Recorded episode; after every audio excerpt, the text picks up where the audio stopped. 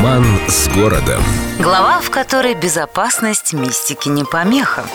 Всего в 40 километрах от Петербурга есть уникальное, загадочное, ну просто роскошное местечко. Там и скалы, и водопады, и древние курганы. Ах, это сладкая мечта путешественника, наша дорогая легендарная Саблина. Когда-то в этих местах добывали кварц для стекольной промышленности, из которого потом варили знаменитый императорский хрусталь. А копать в те времена, кстати, умели отменно. Вот в результате и вырыли уникальный природный объект Саблинские пещеры. Десятки километров лабиринтов, громадные залы озера, и все это под землей и все это у нас спад боком, и все это за 150 лет вырыто кропотливыми, старательными гражданами Российской империи. Знающие люди говорят, что забыто больше пещер, чем мы когда-либо знали, что, мол, когда-то можно было пройти от Саблинского водопада аж до Тосна, не поднимаясь на поверхность.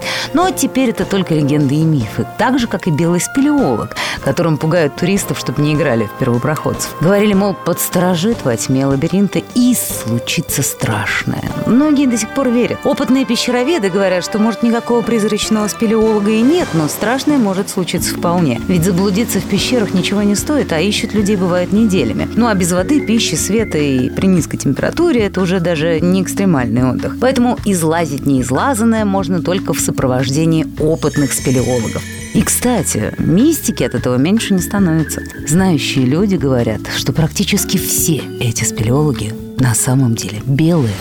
С любовью к Петербургу. Эльдо радио.